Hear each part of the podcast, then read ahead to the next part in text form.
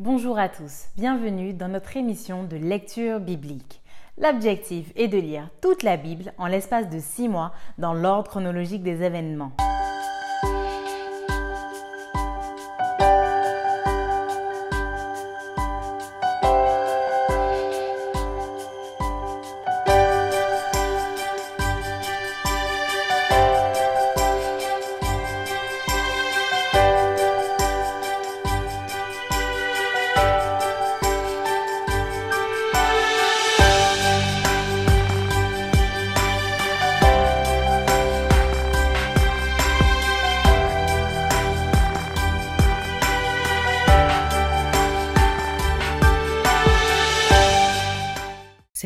Vous est proposée par l'Église adventiste du 7e jour d'Évry. Si vous voulez suivre ce plan, vous pouvez cliquer sur le lien dans la description. N'hésitez pas à vous abonner à notre chaîne Évry Adventiste afin de recevoir toutes les nouvelles vidéos de lecture. Restez jusqu'à la fin car nous vous proposerons une méditation concernant le texte du jour. Et n'hésitez pas à poser toutes vos questions dans les commentaires. Aujourd'hui, nous lirons le livre de 2 Samuel du chapitre 13 à 15. Ensuite, nous lirons le psaume 3, 4, 12, 13, 28 et 55. De Samuel, chapitre 13. Après cela, voici ce qui arriva. Absalom, fils de David, avait une sœur qui était belle et qui s'appelait Tamar, et Amnon, fils de David, l'aima. Amnon était tourmenté jusqu'à se rendre malade à cause de Tamar, sa sœur car elle était vierge, et il paraissait difficile à Amnon de faire sur elle la moindre tentative. Amnon avait un ami nommé Jonadab, fils de Chiméa, frère de David, et Jonadab était un homme très habile. Il lui dit Pourquoi deviens-tu ainsi chaque matin plus maigre, toi fils de roi? Ne veux-tu pas me le dire? Amnon lui répondit J'aime Tamar, sœur d'Absalom, mon frère. Jonadab lui dit Mets-toi au lit et fais le malade. Quand ton père viendra te voir, tu lui diras Permets à Tamar, ma sœur, de venir pour me donner à manger, qu'elle prépare un mets sous mes yeux, afin que je le voie et que je le prenne de sa main. Amnon se coucha et fit le malade. Le roi vint le voir, et Amnon dit au roi Je te prie, que Tamar, ma sœur, vienne faire deux gâteaux sous mes yeux et que je les mange de sa main. David envoya dire à Tamar dans l'intérieur des appartements Va dans la maison d'Amnon, ton frère, et prépare-lui un mets. Tamar alla dans la maison d'Amnon son frère qui était couché. Elle prit de la pâte, la pétrit, prépara devant lui des gâteaux et les fit cuire. Prenant ensuite la poêle, elle les versa devant lui. Mais Amnon refusa de manger. Il dit Faites sortir tout le monde. Et tout le monde sortit de chez lui. Alors Amnon dit à Tamar Apporte le mets dans la chambre et que je le mange de ta main. Tamar prit les gâteaux qu'elle avait faits et les porta à Amnon, son frère, dans la chambre. Comme elle les lui présentait à manger, il la saisit et lui dit Viens, couche avec moi, ma sœur. Elle lui répondit Non, mon frère, ne me déshonore pas, car on n'agit point ainsi en Israël. Ne commets pas cette infamie. Où irais-je, moi, avec ma honte? Et toi, tu serais comme l'un des infâmes en Israël. Maintenant, je te prie, parle au roi, et il ne s'opposera pas à ce que je sois à toi. Mais il ne voulut pas l'écouter, il lui fit violence, la déshonora et coucha avec elle. Puis Amnon eut pour elle une forte aversion, plus forte que n'avait été son amour, et il lui dit Lève-toi, va-t'en. Elle lui répondit N'augmente pas en me chassant le mal que tu m'as déjà fait. Il ne voulut pas l'écouter, et appelant le garçon qui le servait, il dit qu'on éloigne de moi cette femme et qu'on la mette dehors, et ferme la porte après elle. Elle avait une tunique de plusieurs couleurs, car c'était le vêtement que portaient les filles du roi, aussi longtemps qu'elles étaient vierges. Le serviteur d'Amnon la mit dehors et ferma la porte après elle. Tamar répandit de la cendre sur sa tête et déchira sa tunique bigarrée. Elle mit la main sur sa tête et s'en alla en poussant des cris. Absalom, son frère, lui dit Amnon, ton frère, a-t-il été avec toi? Maintenant, ma sœur, tais-toi, c'est ton frère. Ne prends pas cette affaire trop à cœur. Et Tamar, désolée, demeura dans la maison d'Absalom, son frère. Le roi David apprit toutes ces choses et il fut très irrité. Absalom ne parla ni en bien ni en mal avec Amnon, mais il le prit en haine parce qu'il avait déshonoré Tamar, sa sœur. Deux ans après, comme Absalom avait les tondeurs à Baalatzor, près d'Éphraïm, il invita tous les fils du roi. Absalom alla vers le roi et dit Voici ton serviteur à les tondeurs, que le roi et ses serviteurs viennent chez ton serviteur. Et le roi dit à Absalom Non, mon fils, nous n'irons pas tous, de peur que nous ne te soyons à charge. Absalom le pressa, mais le roi ne voulut point aller, et il le bénit. Absalom dit Permets du moins à Amnon, mon frère, de venir avec nous. Le roi lui répondit Pourquoi irait-il chez toi? Sur les instances d'Absalom, le roi laissa aller avec lui Amnon et tous ses fils. Absalom donna cet ordre à ses serviteurs Faites attention quand le cœur d'Amnon sera égayé par le vin et que je vous dirai Frappez Amnon. Alors tuez-le, ne craignez point. N'est-ce pas moi qui vous l'ordonne? Soyez ferme et montrez du courage. Les serviteurs d'Absalom traitèrent Amnon comme Absalom l'avait ordonné, et tous les fils du roi se levèrent, montèrent chacun sur son mulet et s'enfuirent. Comme ils étaient en chemin, le bruit parvint à David qu'Absalom avait tué tous les fils du roi, et qu'il n'en était pas resté un seul. Le roi se leva, déchira ses vêtements et se coucha par terre, et tous ses serviteurs étaient là, les vêtements déchirés. Jonadab, fils de Chiméa, frère de David, prit la parole et dit Que mon Seigneur ne pense point que tous les jeunes gens, fils du roi, ont été tués, car Amnon seul est mort. Et c'est l'effet d'une résolution d'Absalom depuis le jour où Amnon a déshonoré Tamar, sa sœur. Que le roi mon Seigneur ne se tourmente donc point dans l'idée que tous les fils du roi sont morts, car Amnon seul est mort. Absalom prit la fuite. Or le jeune homme, placé en sentinelle, leva les yeux et regarda. Et voici, une grande troupe venait par le chemin qui était derrière lui, du côté de la montagne. Jonadab dit au roi, Voici les fils du roi qui arrivent. Ainsi se confirme ce que disait ton serviteur. Comme il achevait de parler, voici les fils du roi arrivèrent. Ils élevèrent la voix et pleurèrent. Le roi aussi et tous ses serviteurs versèrent d'abondantes larmes. Absalom s'était enfui et il alla chez Talmaï, fils d'Amitur, roi de Guéchur. Et David pleurait tous les jours son fils. Absalom resta trois ans à Guéchur, où il était allé après avoir pris la fuite. Le roi David cessa de poursuivre Absalom, car il était consolé de la mort d'Amnon. De Samuel, chapitre 14. Joab, fils de Tserudja, s'aperçut que le cœur du roi était porté pour Absalom. Il envoya chercher à Tekoa une femme habile et il lui dit Montre-toi désolé et revêt des habits de deuil. Ne toins pas d'huile et sois comme une femme qui depuis longtemps pleure un mort. Tu iras ainsi vers le roi et tu lui parleras de cette manière. Et Joab lui mit dans la bouche ce qu'elle devait dire. La femme de Tekoa alla parler au roi. Elle tomba la face contre terre et se prosterna. Et elle dit Ô roi, sauve-moi. Le roi lui dit Qu'as-tu? Elle répondit Oui, je suis veuve, mon mari est mort. Ta servante avait deux fils. Ils se sont tous deux querellés dans les champs et il n'y avait personne pour les séparer. L'un a frappé l'autre et l'a tué.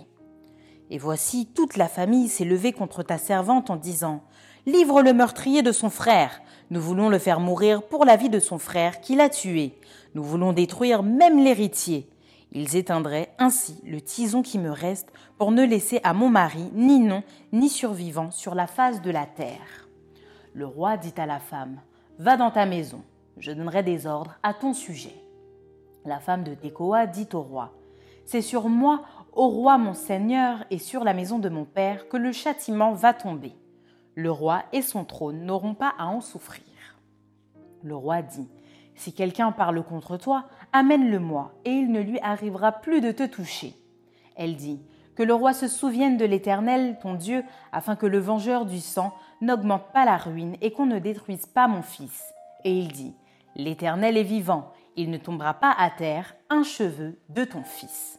La femme dit Permets que ta servante dise un mot à mon seigneur le roi. Et il dit Parle. La femme dit Pourquoi penses-tu de la sorte à l'égard du peuple de Dieu, puisqu'il résulte des paroles même du roi que le roi est comme coupable en ne rappelant pas celui qui l'a proscrit? Il nous faut certainement mourir, et nous serons comme des eaux répandues à terre, et qui ne se rassemblent plus. Dieu n'ôte pas la vie, mais il désire que le fugitif ne reste pas banni de sa présence. Maintenant, si je suis venu dire ces choses au roi mon Seigneur, c'est que le peuple m'a effrayé. Et ta servante a dit, Je veux parler au roi, peut-être le roi fera-t-il ce que dira sa servante. Oui, le roi écoutera sa servante pour la délivrer de la main de ceux qui cherchent à nous exterminer, moi et mon fils, de l'héritage de Dieu. Ta servante a dit, Que la parole de mon Seigneur le roi me donne le repos, car mon Seigneur le roi est comme un angle de Dieu, prêt à entendre le bien et le mal, et que l'Éternel ton Dieu soit avec toi. Le roi répondit et dit à la femme, Ne me cache pas ce que je vais te demander. Et la femme dit, Que mon Seigneur le roi parle. Le roi dit alors, La main de Joab n'est-elle pas avec toi dans tout ceci? Et la femme répondit, Aussi vrai que ton âme est vivante, au roi mon Seigneur, il n'y a rien à droite ni à gauche de tout ce que dit mon Seigneur le roi. C'est en effet ton serviteur Joab qui m'a donné des ordres et qui a mis dans la bouche de ta servante toutes ces paroles. C'est pour donner à la chose une autre tournure que ton serviteur Joab a fait cela. Mais mon Seigneur est aussi sage qu'un ange de Dieu pour connaître tout ce qui se passe sur la terre.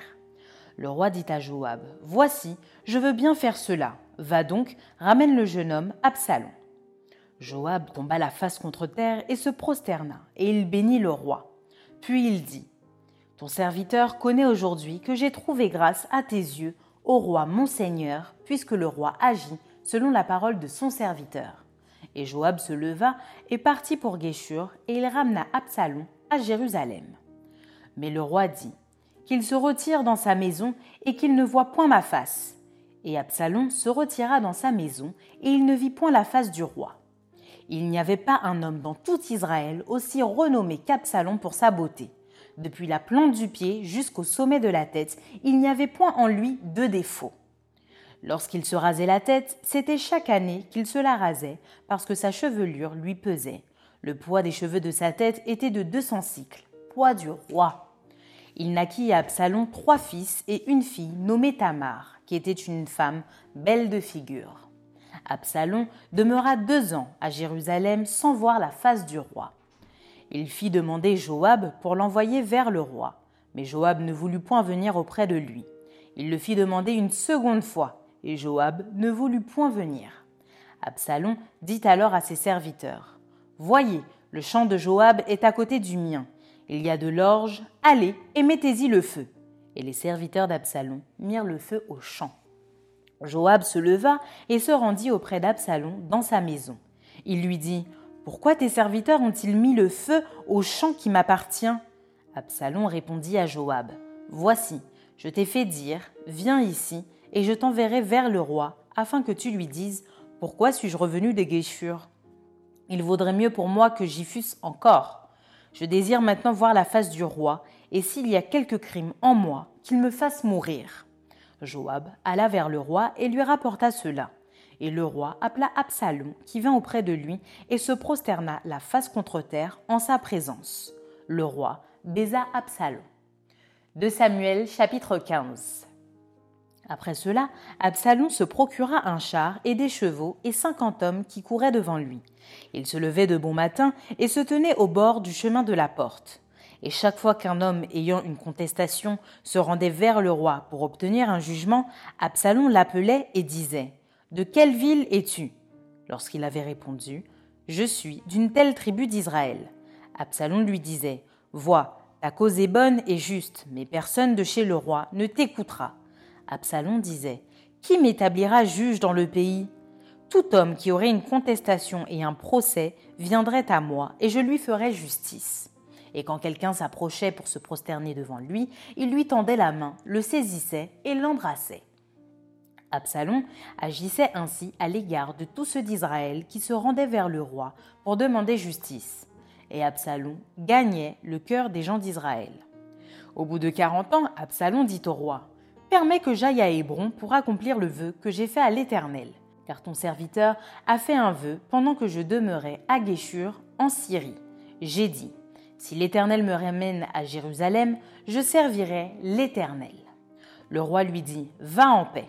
Et Absalom se leva et partit pour Hébron. Absalom envoya des espions dans toutes les tribus d'Israël pour dire quand vous entendrez le son de la trompette, vous direz Absalom règne à Hébron.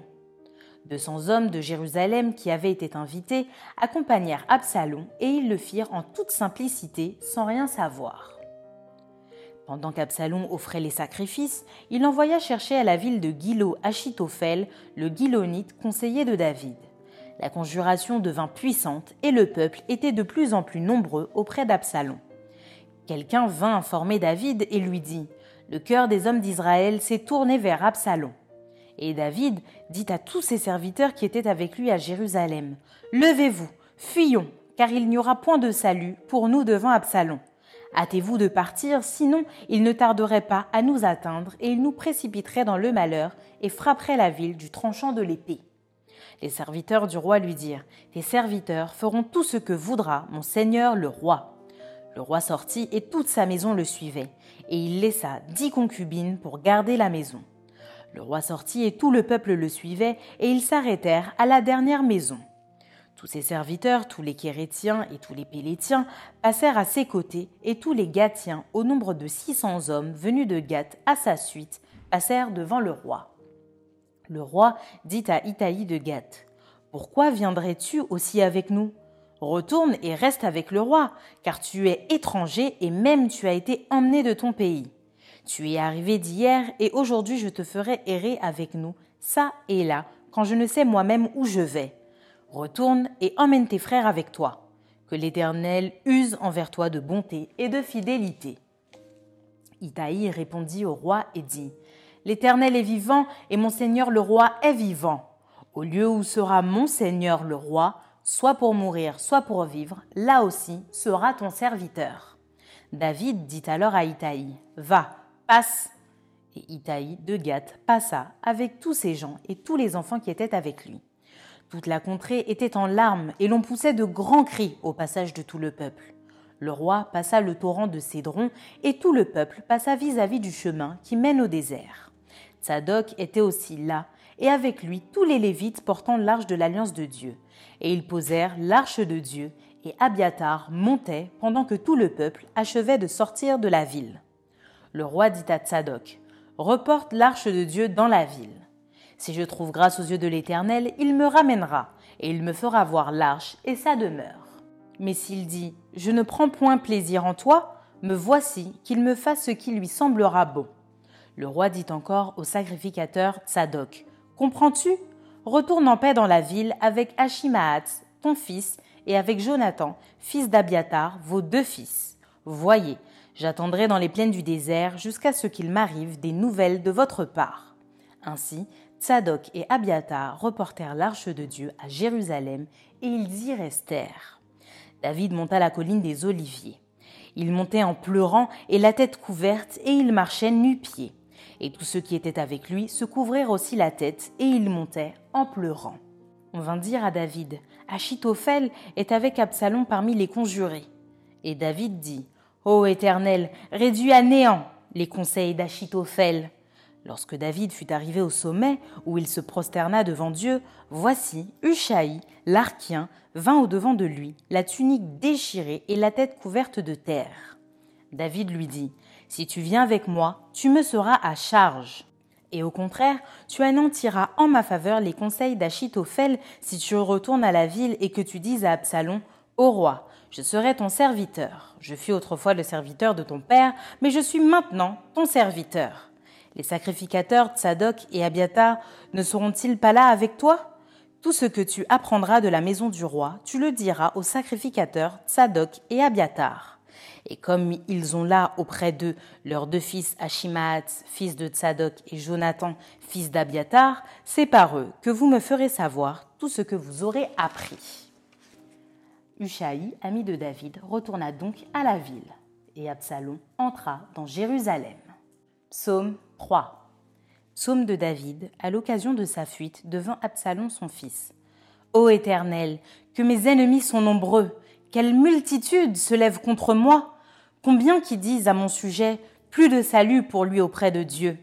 Mais toi, ô Éternel, tu es mon bouclier, tu es ma gloire, et tu relèves ma tête. De ma voix, je crie à l'Éternel, et il me répond de sa montagne sainte.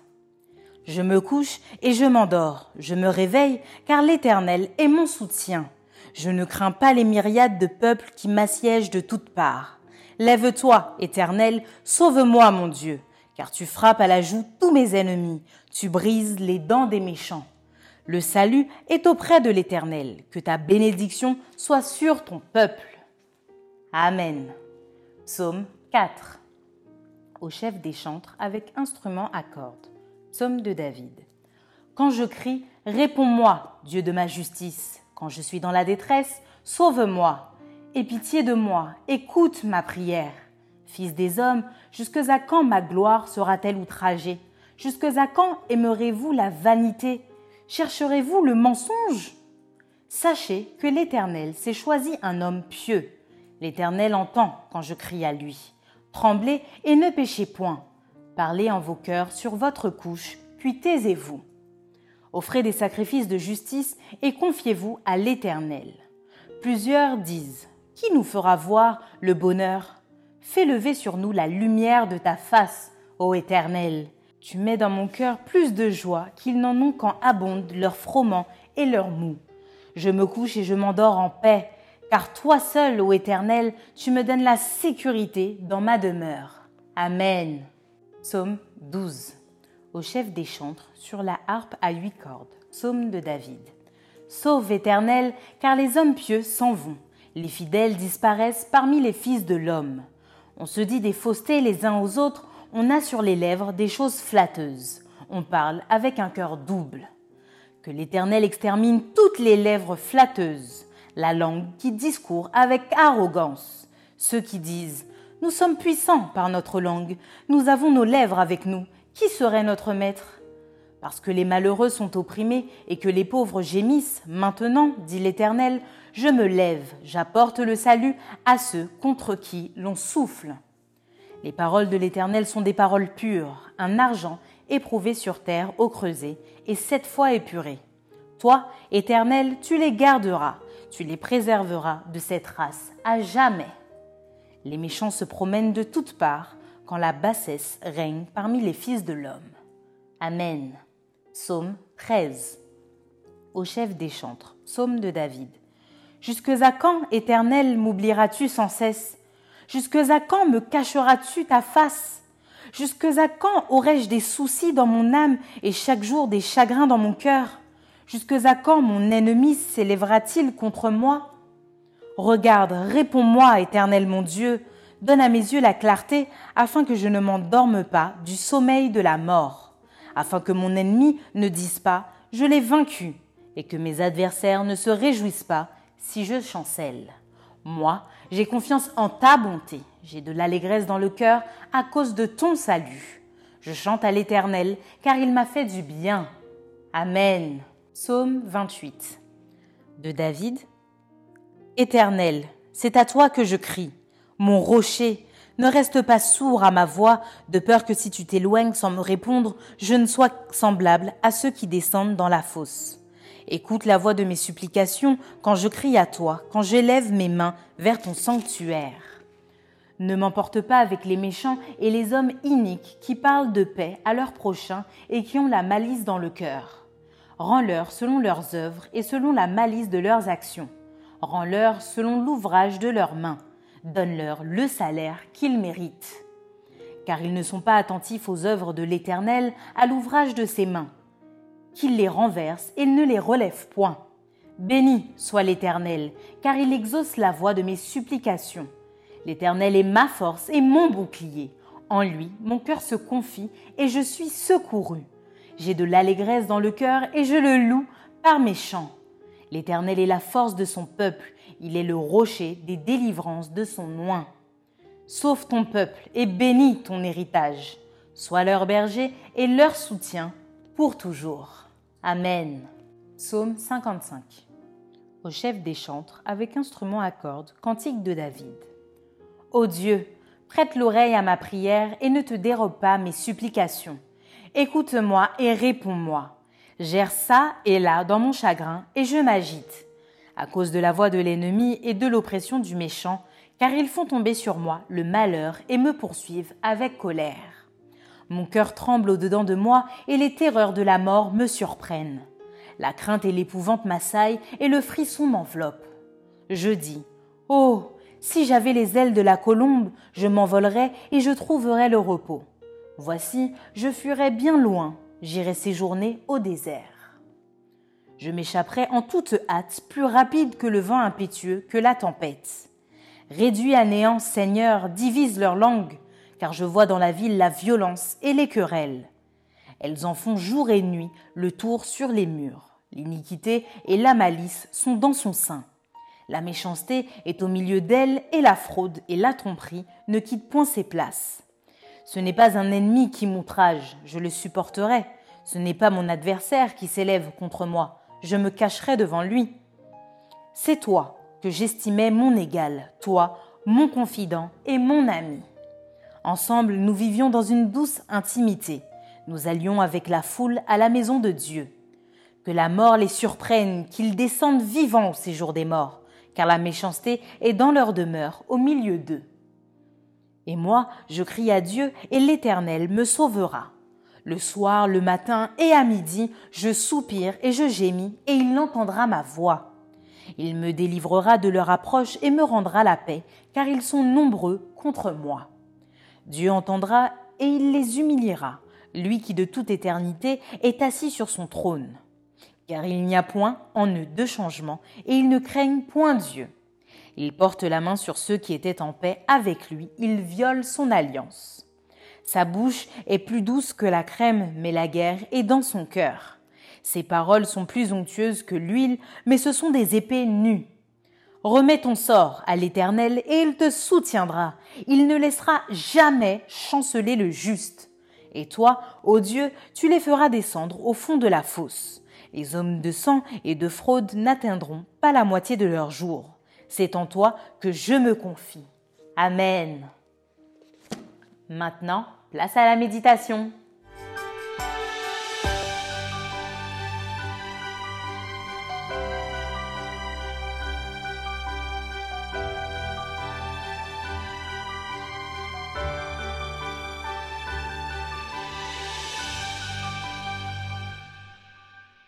Bonjour, chers amis.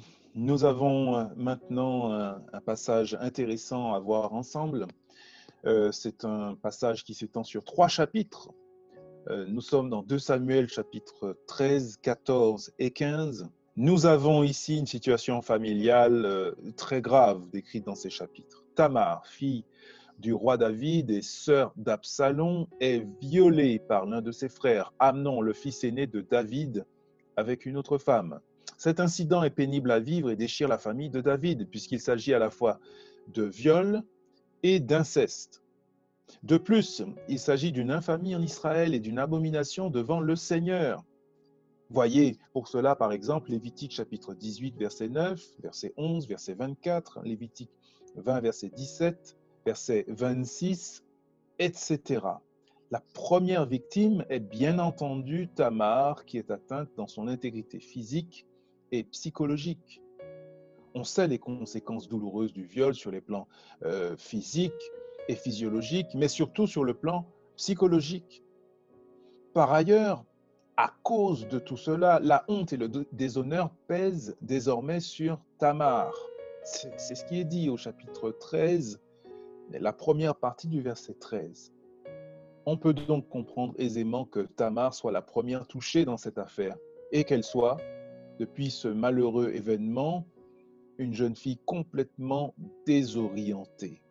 De Samuel 13, verset 20, deuxième partie du verset 20. Elle exprime d'ailleurs sa souffrance extrême comme cela se faisait à l'époque. Voyez le chapitre 13, verset 19.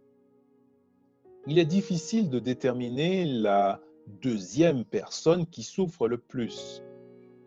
Il est vrai que le texte n'en dit pas un mot, mais on peut imaginer sans aucune difficulté la souffrance de Maaka, la mère de Tamar, de Samuel 3, verset 3, deuxième partie. On peut également imaginer celle de David, le père. Quoique le texte ne nous fasse pas part d'un sentiment de souffrance, il n'en reste pas moins vrai que David était un homme au grand cœur. et qu'il était loin d'être indifférent au malheur de sa fille. Enfin, on peut associer à la souffrance des parents la souffrance du frère de Tamar, né de la même mère, Absalom. Absalom aime beaucoup sa sœur. Et même si au chapitre 13, verset 20, il lui conseille de faire le contraire, il prend cette affaire très à cœur. Quoique le texte reste très sobre à ce sujet, il laisse apparaître quelques indices qui donnent une idée de la relation qui existait entre Absalom et sa sœur Tamar. Tamar est complètement perdue après ce qui lui arrive et c'est vers son frère Absalom qu'elle se dirige pour trouver du réconfort et un lieu de refuge. Chapitre 13, verset 20. Ils ont tous les deux été élevés ensemble. Et d'ailleurs, Absalom appellera la première, euh, la petite fille qui lui naîtra, Tamar, du nom de sa sœur. De Samuel, chapitre 14, verset 27. Et il est intéressant de remarquer que le texte fait seulement mention du prénom de la petite fille d'Absalom, alors que lui naissent trois autres fils. La suite de l'histoire démontre d'ailleurs à quel point Absalom est impliqué dans cette affaire. Tout ceci débouchera sur le meurtre prémédité et commandité d'Amnon, un fratricide. N'oublions pas non plus l'envergure nationale que prend le double crime d'Amnon, viol et inceste. Le peuple tout entier est attentif à tout ce qui se déroule dans la famille royale et l'exemple qu'elle donne, l'une des pires infamies en Israël, est commise dans la maison même du roi. Quelle est l'attitude du père de famille face à ce désordre? Le texte rapporte que David fut très irrité de Samuel 13, verset 21. Cela se comprend parfaitement. L'irritation peut être synonyme de colère, mais dans la situation présente, la placidité de David vis-à-vis de ce problème pousse plutôt à comprendre le mot irrité dans le sens de agacer, exaspérer, comme c'est l'un des sens que suggère le dictionnaire. Le verset 21 est d'ailleurs le seul verset où la réaction de David nous est rapportée. Le texte ne mentionne aucune démarche de sa part entamée auprès d'Amnon. C'est sans doute ce laxisme insoutenable qui provoqua l'indignation d'Absalom et fut la cause de son geste en faveur de sa sœur, même après que deux années se soient écoulées de Samuel 13, verset 23. Comment peut-on comprendre cette attitude passive et absente de David Ces choses se passent peu après l'épisode avec la femme du riz, le Hétien. Le texte dit après cela de Samuel 13, verset 1, ce qui laisse entendre qu'il s'agit d'une période relativement courte, contrairement au chapitre 13, verset 23, où il est clairement spécifié deux ans après.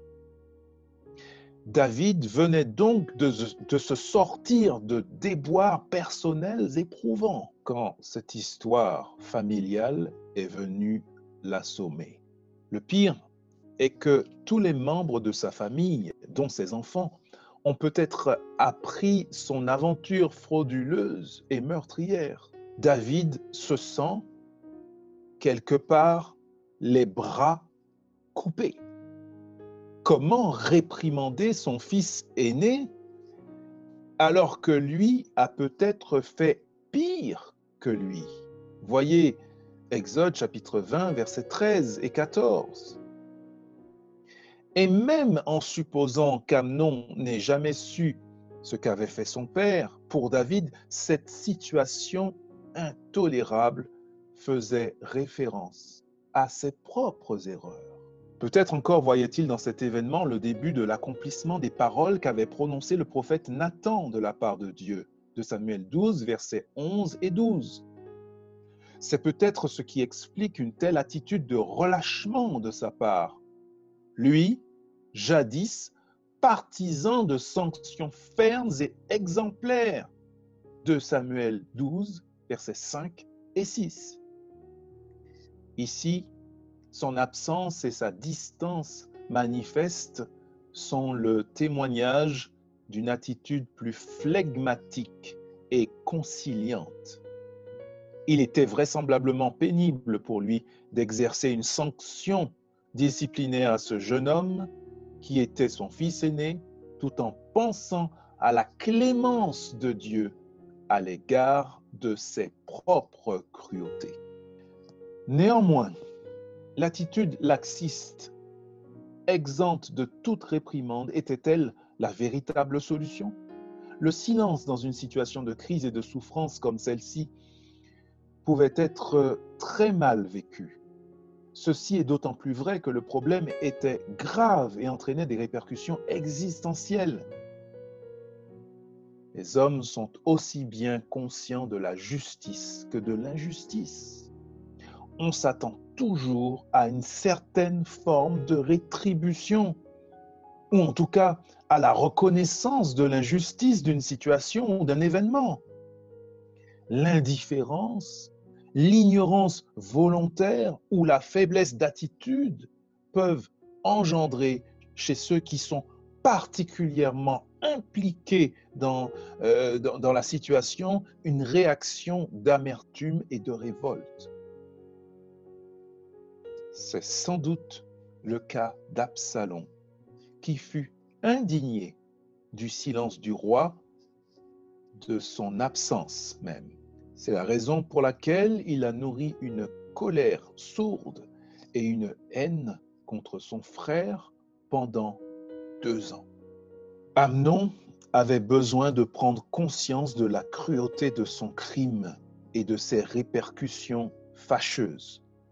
Il avait besoin de réaliser le tort qu'il avait fait à Tamar, sa sœur, et d'en peser la portée. C'est sans aucun doute pour pallier le, au manque de ferme réprimande à Amnon et à son pernicieux conseiller, voyez euh, de Samuel 13, versets 3 à 5, qu'Absalom a voulu faire sa propre justice. Il ne s'agit donc pas ici d'une pédagogie de David, mais bien d'un laxisme destructeur. Car la conduite désinvolte et odieuse d'Amnon n'était en aucun cas à ignorer. Il s'est obstiné à aller jusqu'au bout de ses mauvais desseins, malgré la tentative de raisonnement de Tamar, de Samuel 13, verset 13. Ensuite, son mépris soudain pour la jeune fille, voyez euh, les versets 15 à 17, dénote une certaine instabilité, une certaine inconstance et une inconscience totale du mal qu'il pouvait faire. Peut-être Amnon avait-il été beaucoup trop habitué à obtenir tout ce qu'il désirait sans aucune contrainte et à le rejeter une fois qu'il n'en voulait plus. N'oublions pas qu'il était le fils aîné du roi. Toujours est-il que dans cette situation douloureuse, l'attitude adéquate du père de famille n'était pas la passivité. David l'a appris à ses dépens quand les choses se sont dégradées avec l'assassinat d'Amnon. À la suite du meurtre d'Amnon, Absalom s'enfuit et se réfugie chez son grand-père, de Samuel 13, verset 37, voire aussi chapitre 3, verset 3. Nous ne savons pas exactement pourquoi Absalom s'enfuit.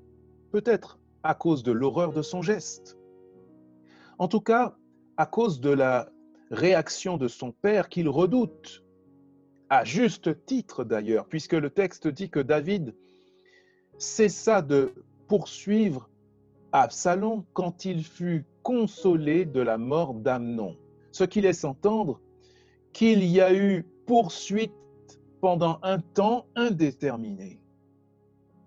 Sans doute, le meilleur refuge d'Absalom était la protection d'un autre roi, en l'occurrence son grand-père. Cette situation dure trois longues années, pendant lesquelles Absalom est proscrit de la maison de son père, de Samuel 13, verset 38. Ici, on assiste curieusement à une intervention musclée de David. Il décide de prendre les choses en main, cette fois-ci en poursuivant son fils et en le poussant par là même à quitter le pays pour l'étranger. Il semble que l'on soit passé d'une extrême à l'autre. David réagit de manière très dure et intransigeante. Bien entendu, le geste d'Absalom n'est pas du tout à excuser. Un meurtre reste un meurtre. Cependant, cet acte répréhensible de vengeance trouve son origine deux ans auparavant en raison de l'absence d'implication du roi. Apparemment, David, dans toute sa souffrance, de Samuel 13, verset 36, n'a pas su être attentif à ce que ce meurtre voulait dire. Et Absalom, de son côté, ne s'est sans doute pas senti compris. Toujours est-il que cette situation de froid dure pendant trois ans, où David s'obstine à maintenir la distance entre lui et son fils, même si son cœur de père aimerait qu'il soit à ses côtés. De Samuel 14, verset 1. Cela se remarque tellement que Joab, le chef de son armée, met au point un stratagème qui ressemble d'ailleurs beaucoup à celui du prophète Nathan. David accepte quand même que Joab ramène Absalom de Guéchour, de Samuel 14, verset 21. La situation ne s'arrange pas pour autant, car David n'a toujours pas pardonné à son fils. Et à son arrivée à Jérusalem, il refuse de le voir, de Samuel 14, verset 24. Cette sanction euh, disciplinaire rigoureuse va durer deux années, de Samuel 14, verset 28. On ne peut pas sous-estimer les preuves psychologiques que vit Absalom. Être privé de l'amour et de l'estime de son père, même si on n'a pas son approbation, est une situation difficile à vivre pour un fils. Elle est tellement pénible à vivre qu'au bout de deux ans, Absalom se décide à faire le premier pas pour tenter de dialoguer avec son père. Il fait appel à un intermédiaire en la personne de Joab mais celui-ci refuse à plusieurs reprises, de Samuel 14, verset 29. C'est en recourant à la force qu'Absalom obtient finalement une entrevue avec son père, de Samuel 14, verset 30 à 32.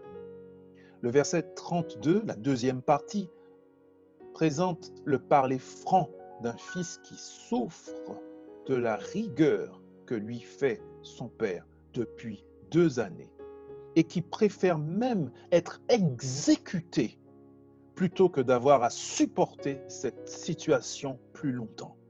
De Samuel 14, verset 32.